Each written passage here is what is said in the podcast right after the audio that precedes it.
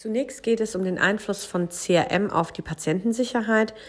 Und zunächst werden ein paar Studien vorgestellt, die zeigen, wie hoch die ähm, Anzahl tödlicher Behandlungsfehler ist.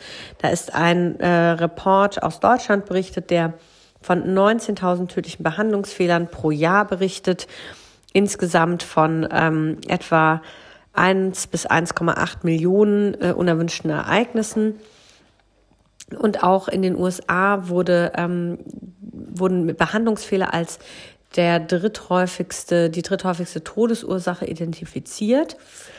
Ähm, man hat da einige Fehler, die man verantwortlich oder einige Ursachen, die man verantwortlich macht. Elf werden genannt. Zum einen ist das Ressourcenmangel, der kann organisatorisch, finanziell oder personell sein. Stress wird genannt. Das Dirty Doesn't wird genannt. Da gehen wir nachher nochmal drauf ein. Viertens Trainingsmangel, vor allem interprofessioneller Trainingsmangel. Fünftens fehlende Awareness. Never forget to be afraid. Sechstens keine Ausbildung in Patientensicherheit, CRM und Human Factors.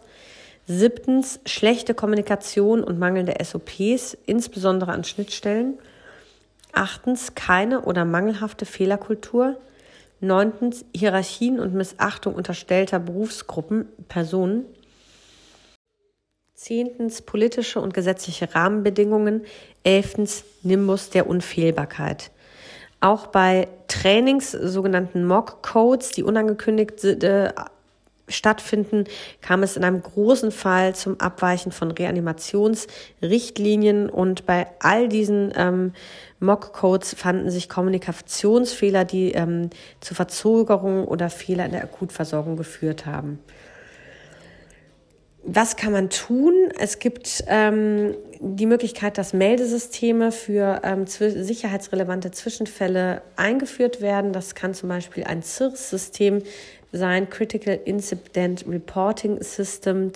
Ähm, Vorteil ist, dass die Mitarbeitenden aktiv beteiligt werden und das Wissen dieser Mitarbeitenden genutzt wird. Ähm, es können latente Fehler entdeckt werden, das heißt Fehler, die zu den Ereignissen beitragen oder Faktoren, die zu den Ereignissen beitragen. Ähm, die Methode ist einfach anzuwenden, es gibt schnell Ergebnisse und in der Regel ist diese Methode kostengünstig. Die Schwächen dieses Systems sind, dass es einen zusätzlichen Zeitaufwand bedeutet für die ohnehin belasteten Mitarbeiter.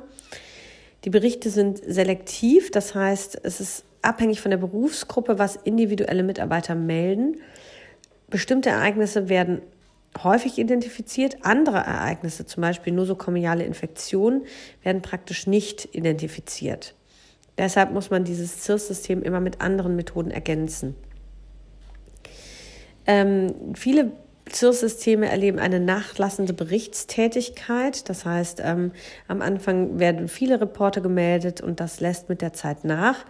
Und häufig enthalten diese ähm, Berichte nicht ausreichend Informationen, um zu verstehen, was passiert ist. Und da sie anonymisiert sind, ist es dann natürlich schwierig nachzufragen. Die Mitarbeitenden ähm, können demotiviert werden, wenn die Organisation nicht reagiert. Das heißt, sie melden etwas und es erfolgt keine Reaktion. Und ähm, durch die Meldung irrelevanter äh, Ereignisse oder nicht melden relevanter Ereignisse kann die Organisation fehlgeleitet werden in ihren Aktivitäten zur Verbesserung der ähm, Patientensicherheit. Ein beispielhaft gutes System zur Fehleranalyse äh, lässt sich in der Luftfahrt feststellen. Ähm, hier wurde beispielhaft ein eine Fehleranalyse gezeigt eines schweizerischen Sicherheits, einer schweizerischen Sicherheitsuntersuchungsstelle, die einen Absturz ähm, analysiert hat. Und da wird tatsächlich auf allen Ebenen ähm, dazu äh, analysiert, was schiefgelaufen ist und äh, Vorschläge gemacht, die, äh, wie das äh, behoben werden kann, diese Fehler. Insgesamt muss ein Dreiklang erfolgen, um Fehlern zu begegnen. Das erste ist, Fehler sichtbar zu machen. Das zweite, Fehler, Fehlern zu begegnen. Und das dritte, Fehler weniger häufig zu machen. Es gibt da jeweils eine individuelle und eine äh, systemische ähm, Verantwortlichkeit. Individuell muss ich ähm, Patientenschaden bemerken und dann auch ähm, äh, melden, wenn ich ihnen begegne. Äh, das heißt also make errors more visible. Dann ähm, Respond to Error wäre, dass ich meine ähm, klinischen Fertigkeiten trainiere und äh, mein, mein Beurteilungsvermögen einsetze. Make Errors less frequent wäre, dass ich ein, mir schnell frühzeitig Hilfe hole und eben immer dessen bewusst bin, dass Fehler passieren kann, können. Ähm, auf der systemischen Ebene kann man sagen, die, äh, die, das, die Organisation braucht ein CIRS-Meldesystem, um äh, Fehler sichtbarer zu machen, muss eine Kultur von Speaking Up ähm, etablieren. Respond to Errors wäre, ähm, man braucht eine Unterstützung, wo eben häufig Fehler passieren. Man muss da äh, Fortbildung und so weiter ähm, äh, verfügbar machen. Make errors less frequent wäre auch da eine Sicherheitskultur ähm, etablieren und ähm, in den Arbeitsplatzumgebungen und in den Leitlinien immer wieder ähm, darauf bedacht sein, dass eben Fehler nicht passieren können. Bei dem Artikel zu Human Factors geht es zunächst einmal um die Definition des Begriffs Human Factors. Dabei geht es um eine ähm, Technik und Konzepte, die sich mit folgenden Aspekten beschäftigen. Fehlerentstehung, Teamwork und Kommunikation. Drei Themenfelder lassen sich da äh, zusammenfassen. Das sind einmal die Eigenschaften von Menschen im Hinblick auf Leistungsfähigkeit und deren Begrenzung, die Schnittstelle zwischen Mensch und Maschine und die Organisation und Ausgestaltung von Arbeitsprozessen. Hierunter wird auch die Gestaltung von Arbeitsplätzen subsumiert. Es ist eine interdisziplinäre Wissenschaft, die sich mit dem Verhältnis von Mensch und Technik unter einer systematischen Perspektive ähm, beschäftigt. Ein Mensch ist da die Ressource und der begrenzende Faktor in diesem System. Ähm, und Human Factors ist auch eine angewandte Wissenschaft, die ähm, für Problemlösung in der Praxis bereitsteht. Es werden einige Facts and Fictions genannt ähm, zum Begriff Human Factors. Die Fiktion ist hier zum Beispiel, Human Factors beschäftigt sich mit dem Ausschalten oder der Eliminierung menschlicher Fehler.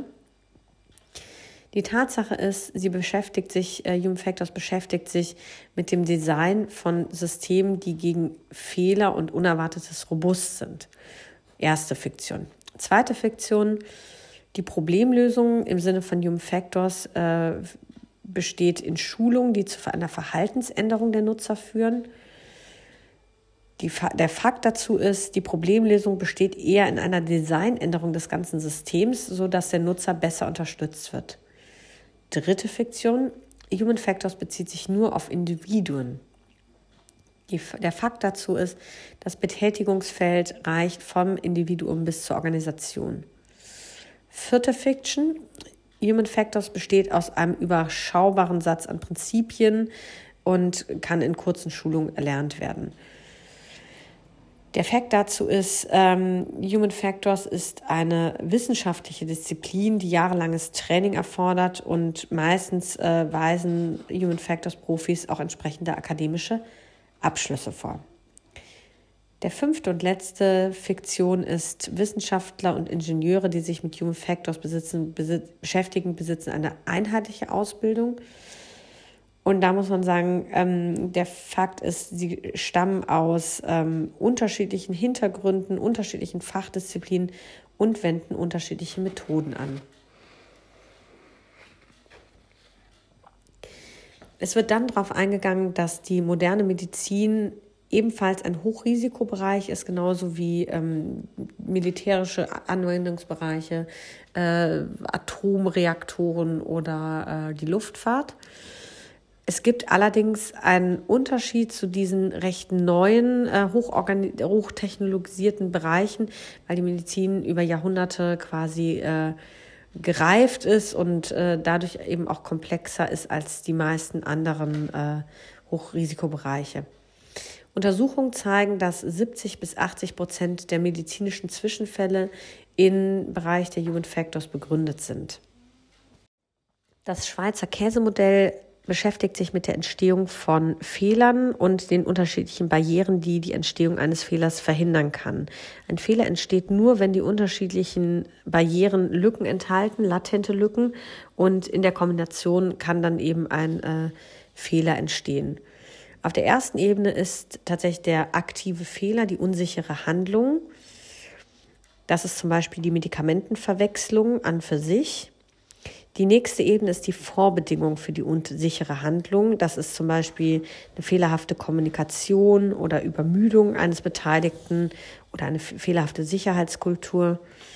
Dann gibt es Merkmale der Arbeitsplatzorganisation. Das ist, äh, auf Englisch wird das die Supervision genannt.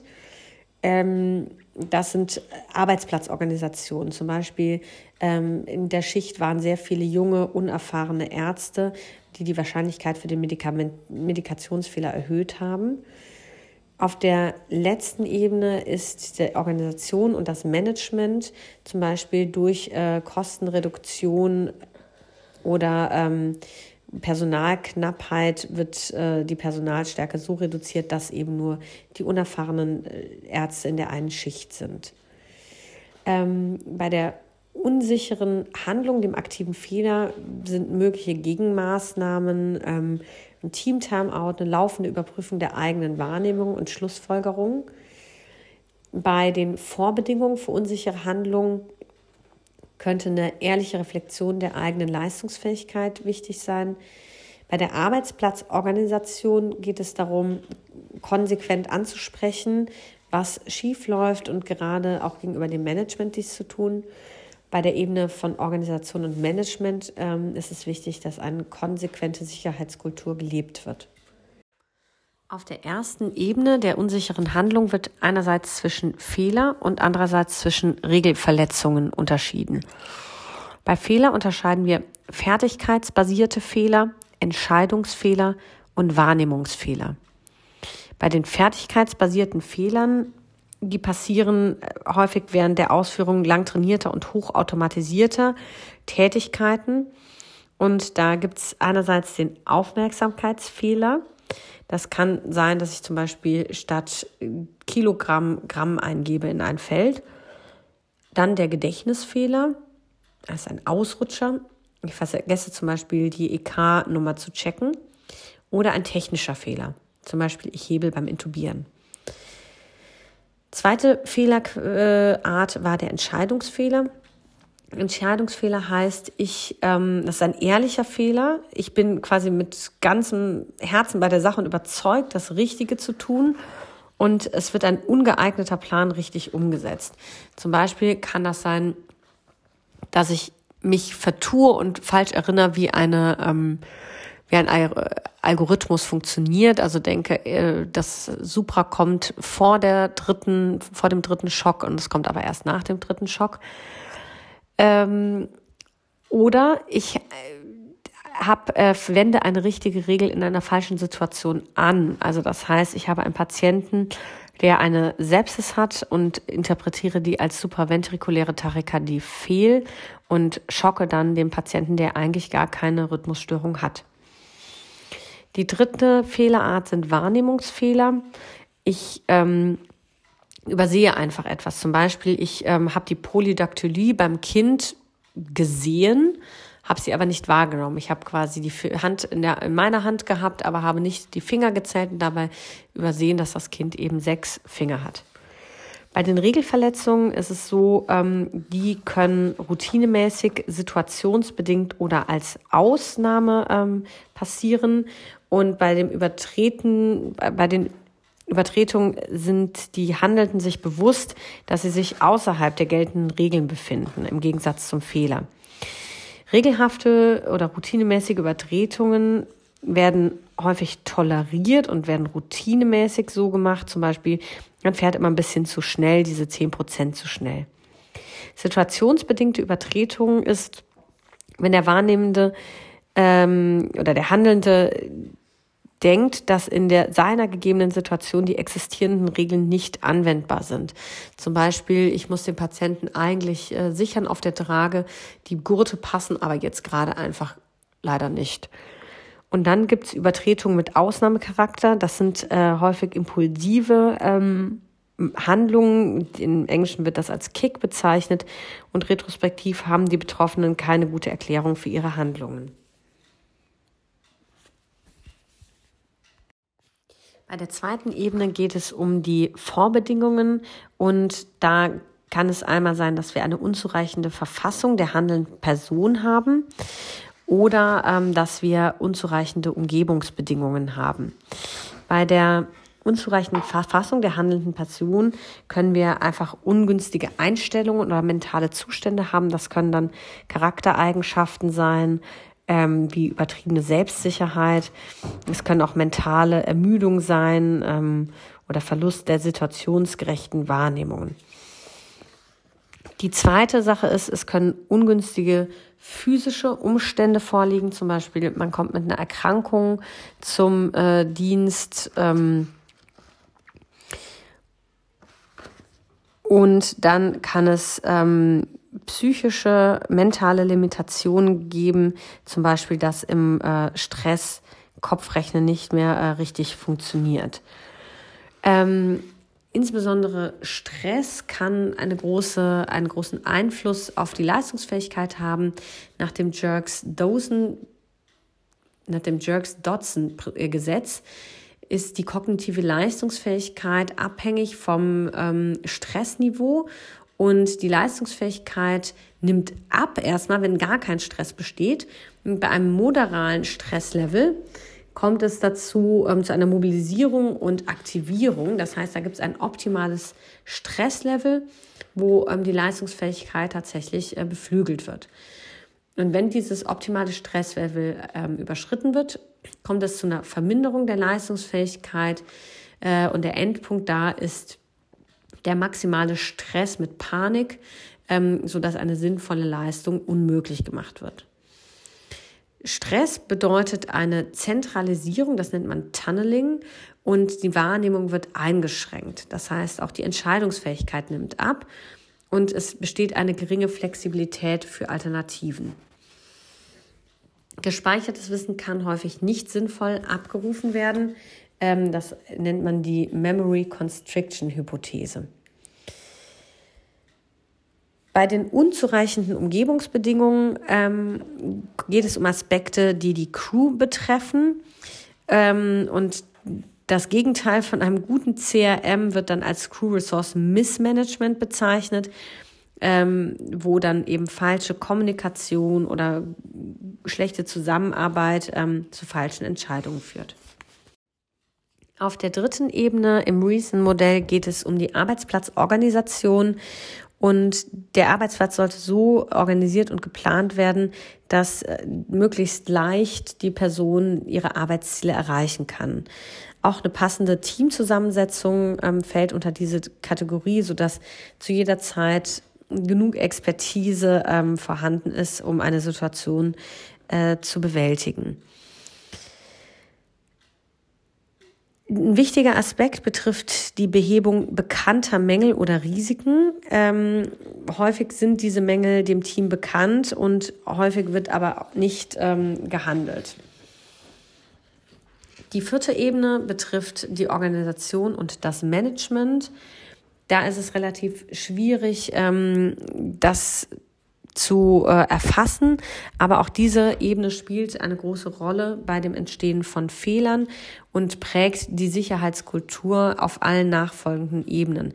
Das heißt, auf dieser Ebene geht es hauptsächlich um eben eine gelebte, vorgelebte Sicherheitskultur und Zeit- und Kostendruck, der vorgegeben wird und dann auf den unteren Ebenen zu Fehlern führt diesen Fehlerquellen und den Risiken in der Hochsicherheitsorganisation ähm, kann man mit den Crew Resource Management Regeln ähm, begegnen. Das ist ein allgemeines Management von Zwischenfällen. Es gibt die 15 Leitsätze. Erstens, kenne deine Arbeitsumgebung. Zweitens, antizipiere und plane voraus. Drittens, fordere Hilfe an, lieber früh als spät. Viertens, übernimm die Führungsrolle oder sei ein gutes Teammitglied. Fünftens, verteile die Arbeitsbelastung. 10 für 10 Prinzip. Sechstens, mobilisiere alle verfügbaren Ressourcen, Personen und Technik. Siebtens, sag, kommuniziere sicher und effektiv, sag, dass sich bewegt. Achtens, beachte und verwende alle vorhandenen Informationen. Neuntens, verhindere und erkenne Fixierungsfehler. Zehntens, habe Zweifel und überprüfe genau. Elftens, verwende Merkhilfen und schlage nach. Zwölftens, evaluiere die Situation immer wieder. Dreizehntens, achte auf gute Teamarbeit, andere unterstützen und sich ko koordinieren. Vierzehntens, lenke deine Aufmerksamkeit bewusst. Fünfzehntens, setze Prioritäten dynamisch. Diese CRM-Prinzipien können in Simulationstrainings ähm, geübt werden und sind teils, Teil aller Simulationstrainings. Ähm, es gibt noch spezielle CRM-Kurse, wo dann das ähm, Ziel hauptsächlich auf dem Erlernen dieser CRM-Merksätze liegt. Ähm, wichtig dabei ist, dass das Simulationstraining keine Prüfungssituation darstellt, sondern die Möglichkeit bietet, sich eigener Stärken und Schwächen bewusst zu werden und die Stärken weiterzuentwickeln, dass wir also einen geschützten Rahmen schaffen. Ein ganz wichtiger Punkt bei der Simulation ist das Debriefing. Debriefing can make or break a simulator session und da gehört auch eine Kompetenz in CRM bei den Debriefern. Das Dirty Dozen in der Medizin. In der Luftfahrt gibt es das Dirty Dozen. Das sind äh, Faktoren, die zu menschliche Fehler sozusagen, die zu ähm, Zwischenfällen führen können. Erstens fehlendes Durchsetz fehlende Durchsetzungsfähigkeit. Zweitens Druck.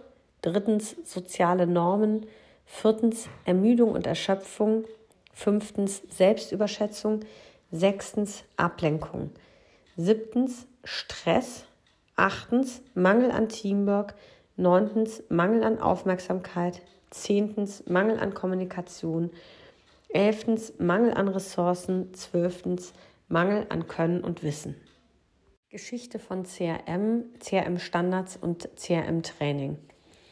In der Luftfahrt gibt es Simulationstrainings schon super früh. Das ist äh, Anfang des 19.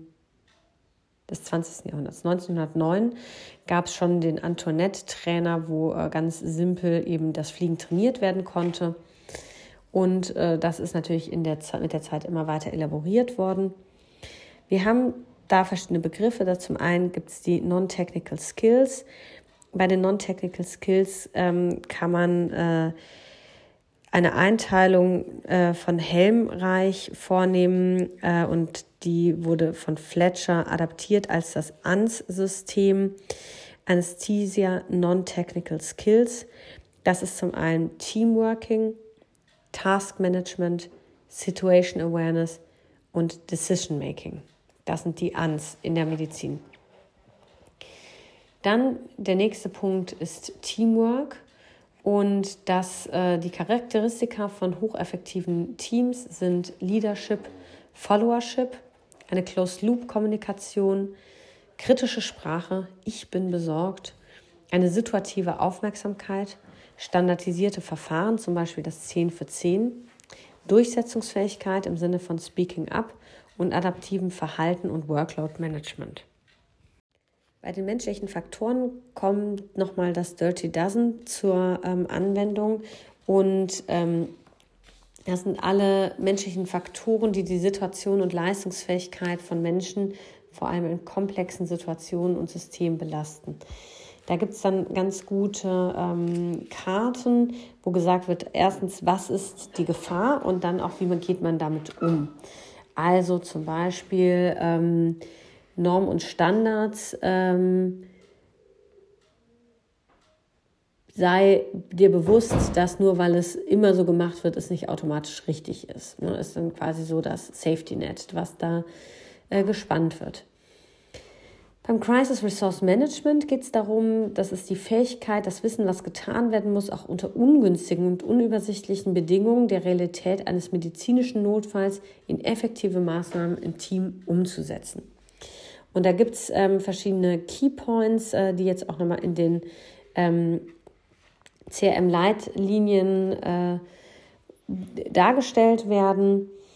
Und ähm, wenn man sich dann anschaut, was sind im Moment die Probleme, dann gab es eine große äh, Analyse und da wurden die Mängel identifiziert in fehlenden systematischen Notfallprozeduren, fehlendes systematisches Training von nicht technischen Fertigkeiten und ungenügende Integration technischer und nicht technischer Fertigkeiten in kritischen Situationen.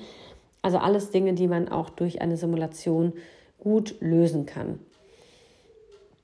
Zusammenfassend ist es so, dass ähm, hocheffektive Teams aufmerksam sind, durchsetzungsfähig, kommuniz äh, effektiv kommunizieren, kritische Sprache nutzen sowie standardisierte Verfahren ähm, haben und adaptives Verhalten demonstrieren sowie ein Workload-Management.